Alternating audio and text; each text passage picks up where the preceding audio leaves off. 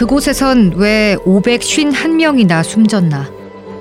재조사 시작되는 형제복지원. 오늘의 SBS 리포트 플러스입니다.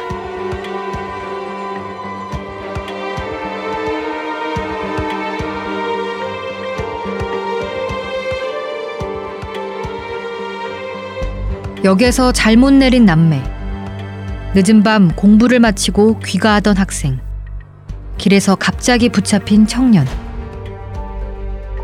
30여 년 전 이 사람들은 영문도 모른 채 냉동 탑차를 타야 했습니다. 차량이 향한 곳은 형제복지원. 그들은 이곳에 감금돼 이름 대신 번호로 불리며 끔찍한 폭행과 노동 착취를 당해야 했습니다. 1975년에서 1987년 사이 이들처럼 형제복지원에 끌려간 사람 중 공식적으로 확인된 숫자만 551명이 목숨을 잃었습니다. 형제복지원은 대체 어떤 곳이고 거기선 무슨 일이 있었던 걸까요?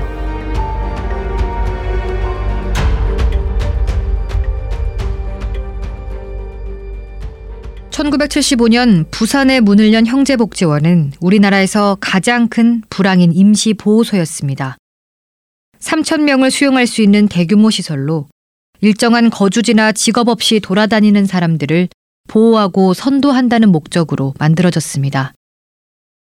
지금 생각하면 그런 이들이라고 해서 일방적으로 가두고 선도한다는 발상도 문제지만 형제복지원에는 불황인들만 들어간 게 아니었습니다. 장애인과 가족이 있는 일반인, 심지어는 어린 아이들까지 복지원에 끌려갔습니다. 납치나 인신매매를 당한 경우도 있었습니다. 대부분 당시 경찰과 구청들이 실적을 올리기 위해서 저지른 일이었습니다. 1987년 당시 야당이었던 신민당의 조사에 따르면 1985년 형제 복지원 입소자 3,948명 중 3,755명은 경찰에 의해서 193명은 구청에 의해서 끌려왔던 것으로 나타났습니다. 당시 경찰과 공무원은 불황인 여부와 상관없이 입소자를 많이 데려올수록 좋은 평가를 받았습니다. 수용 인원을 늘린 형제복지원은 국가로부터 매년 약 15억 원의 지원금을 받았습니다.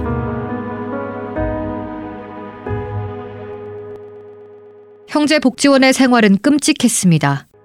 불황인들에게 숙식을 제공하고 기술을 가르쳐 사회로 다시 내보낸다는 취지와 달리 복지원은 감옥보다 더 가혹하게 운영됐습니다. 입소자들은 이름이 아닌 번호로 불렸고 제식 훈련과 고강도 노역이 온종일 이어졌습니다. 군기를 잡는다며 몽둥이로 때렸고 남녀를 불문하고 성폭행을 가하기도 했습니다. 살아서 나오지 못한 사람도 부지기수였습니다. 복지원에 두 차례 수용됐던 청각장애인 엄모 씨 가족들은 어느 날 갑자기 엄 씨를 주검으로 맞이해야 했습니다. 시신을 덮은 흰 천을 들춰보니 얼굴과 온 몸에 멍이 가득했습니다. 심한 구타로 숨진 게 분명해 보였지만 형제 복지원은 사망 원인을 쇠약이라고 우겼습니다.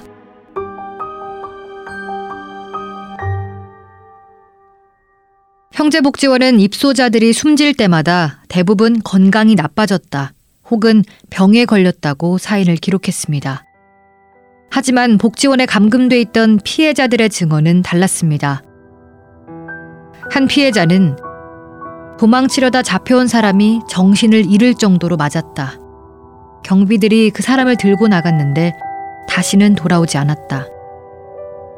퇴소했다고 들은 사람들도 죽었는지 살았는지 알 수 없다고 말했습니다.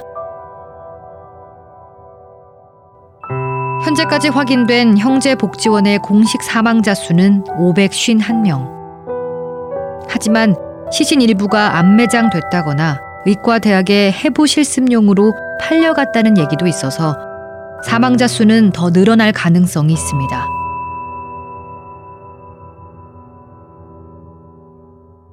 형제복지원의 실태가 수면 위로 드러나게 된 건 1987년이었습니다. 당시 한 검사가 복지원이 위치한 산 중턱에 있는 작업장에 감금된 수용자들을 목격하고 수사를 진행하던 중 35명의 집단 탈출 사건이 언론에 보도되면서 형제 복지원의 실체가 세상에 알려진 겁니다. 입소자들 사이에서 악명이 높았던 박모 복지원장을 대상으로 수사가 진행됐지만 결과는 뜻밖이었습니다. 박 원장은 특수 감금, 업무상 횡령 등의 혐의로 구속됐지만 7차례 재판 끝에 일부 혐의만 인정돼 징역 2년 6개월을 선고받는데 그쳤습니다. 불황자 선도라는 정부 훈령에 따른 정당한 행위였다는 게 당시 사법부 판단이었습니다.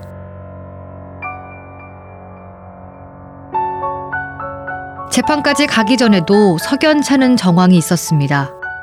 당시 형제복지원 수사검사였던 김용원 변호사는 SBS 그것이 알고 싶다에서 외압이 있었음을 시사했습니다. 형제복지원 박 원장을 수사하는 도중 상부로부터 박 원장을 구속하면 큰일 난다. 빨리 석방해라.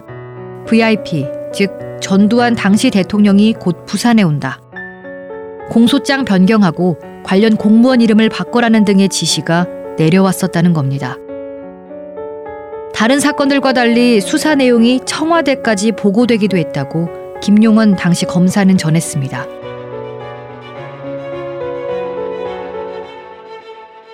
원장이 구속되면서 형제복지원의 운영은 중단됐고 입소자들은 갑자기 길거리로 내몰렸습니다. 살인적인 폭력은 면하게 됐지만 이미 심신이 망가지거나 정신질환에 걸린 사람, 아무런 생계 수단이 없는 사람들이 갑자기 방치된 건 또 다른 문제였습니다. 형제복지원이 폐쇄된 지 30년이 넘었지만 피해자 유족이나 생존 피해자들은 어떠한 배상도 받지 못한 상태입니다. 대한민국 역사상 최악의 인권 유린 사건 가운데 하나로 꼽히는 형제복지원 사건. 이 사건에 대해 법무부 과거사위원회가 진상 규명에 나서기로 했습니다. 여전히 고통 속에 살고 있는 피해자들의 한을 풀어주기 위해서 앞으로는 이런 말도 안 되는 인권 침해가 재발하지 않도록 하기 위해서 도대체 누가 어떤 이유로 형제 복지원을 비호했는지 진상이 낱낱이 밝혀져야 할 겁니다.